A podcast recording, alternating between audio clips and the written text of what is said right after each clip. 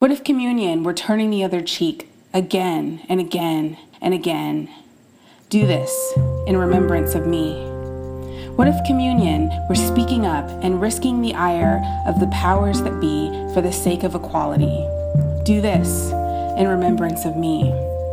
What if communion were regularly serving as a church, perhaps as part of a Sunday gathering in our community? Do this in remembrance of me. What if communion were making a sacrificial gift, the kind that seriously hurts the checking account and seriously heals the soul? Do this in remembrance of me.